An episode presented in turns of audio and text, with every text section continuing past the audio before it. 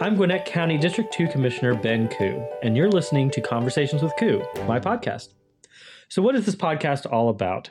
In short, it's a high level overview of some initiatives that are not only important to my constituents in District 2, but the county as a whole. It'll recap what I and my colleagues voted on, delve into happenings around town, and of course, answer questions to emails that are sent my way. Joining me on this podcast, my co host, and the one who helps me keep my schedule organized and residents happy, Tristan Fernandez. Hey, everybody, this is Tristan. If you ever call into the office, I'm the one you're speaking to. Thanks, Tristan. Um, so let's get into it. I'm ready. But before we do, congratulations. For those listening, Commissioner Ku was voted vice chair of the board for 2023. Could you tell us what that means? Well, when Chairwoman Hendrickson is unavailable, I'll step in. I'm honored and really look forward to serving in this role and supporting the chairwoman and the board. None of us can make unilateral decisions. If we don't agree and work together, nothing will get done. So, my hope is to continue to help get stuff done. And I will be fulfilling my role as vice chair while the chairwoman is out at the end of March. Awesome. I look forward to that. And uh, I think also you and the board made some big changes earlier this week. Yes, uh, 2023 has started out with a bang. I'm excited because we voted on some game changers that long term will really help residents. So, first off, the board approved for Gwinnett Transportation to apply for two grants worth $25 million each. Yes, a total of $50 million. It's part of the U.S. Department of Transportation's RAISE program. RAISE is an acronym for Rebuilding American Infrastructure with Sustainability and Equity. If the county receives the grants, a good chunk of it will be used to upgrade Gwinnett Place Transit Center's condition and how it functions. Wow, that's quite a lot of money. Uh, do you know what it's all going to be used for? That's a great question, Tristan. The first half of the grant will make the building more energy efficient, have on site customer service, ticketing, restrooms, and of course, my favorite, support zero emission transit vehicles. The second part of the grant, the other 25 million, will build a multi-use trail from Gwinnett Place to McDaniel Farm Park. That can be anything from pedestrian paths to bike trails, which is really fascinating considering how the county is growing. Keep in mind, the transit center as it stands hasn't been updated in 20 years.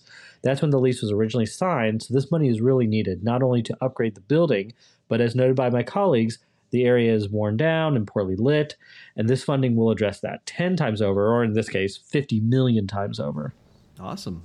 Now, what's the uh, timeline for that project? Well, it won't start until we get approved for the grants, but if we do, construction is slated to wrap up in 2027, and then we'll have a brand new transit center we can all use. Awesome. That's going to be so uh, so cool. Now, I think there was also a project that's happening in your district. Yes, and speaking of brand new, I love how there's been a big push to really enhance safety across the county. It's always been a priority, but as our county grows, we get more cars on the roads and more feet on the ground, more bikes on our paths, and of course, more foot traffic. So when I was informed that the area around Plaza Las Americas in Lilburn would be getting new sidewalks and other safety measures, it was a no-brainer to give this project a green light. New sidewalks will be installed on Pleasant Hill under the Ronald Reagan Parkway overpass and will connect to existing sidewalks on both sides of the road interchange. To add to that, a warning system will let drivers know folks are walking, so slow down. As it stands, the sidewalk stops and starts again with a worn path to get to Plaza Las Americas. But with this change, this will become one continuous sidewalk from Lawrenceville Highway to the plaza. Also, a new traffic light will be put on that eastbound ramp at Ronald Reagan to allow for drivers to turn left onto US 29. The 2017 SPLOST is the gift that keeps on giving and paid for the project at a cost of a little more than $868,000. Ooh, that's very exciting. Now, speaking of traffic, I think there was uh, some updates in the Evermore community area. Yes, uh, and congratulations go out to our Gwinnett Police Department. The Evermore Community Improvement District generously donated six high quality security cameras that'll be installed in business parking lots and storefronts in the Evermore CID area. And the neat part about it is these cameras were not only a needed gift to the county, but will also work with the live feed cameras that the Department of Transportation uses. And they can read license plates. So drive carefully and don't commit any crimes. That's the gist of it, right? The cost, which I'm sure you're curious about, Tristan, is just about $2,400 per camera. Not too shabby. Thanks, Commissioner. I actually was about to ask. Um, now, in this next section, we would normally answer questions from constituents, but it's the first podcast, so we won't do it just yet. So, for those of you listening, if you have specific topics you want us to talk about, Send us your questions to Commissioner Ku's email at ben.ku at gwinnettcounty.com.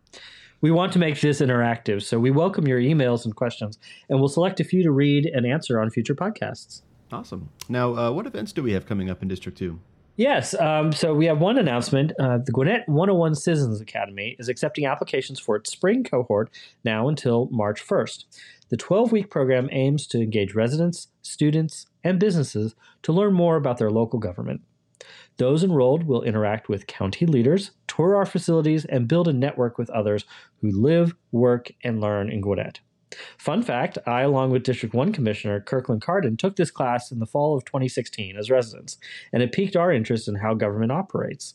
This is actually where I met now Chairwoman Nicole Love Hendrickson, who started and facilitated the class when she was a Gwinnett County employee and led our community outreach division.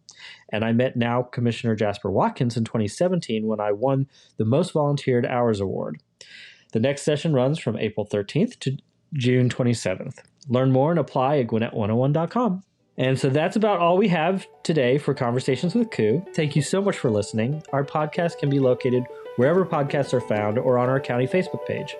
Please subscribe and share with your friends, family, and neighbors.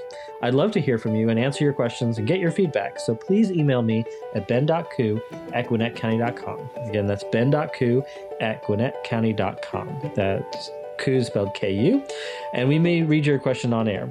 And I'll be looking out for all your emails, and I look forward to chatting with you all next time. Thanks again for listening to Conversations with Ku.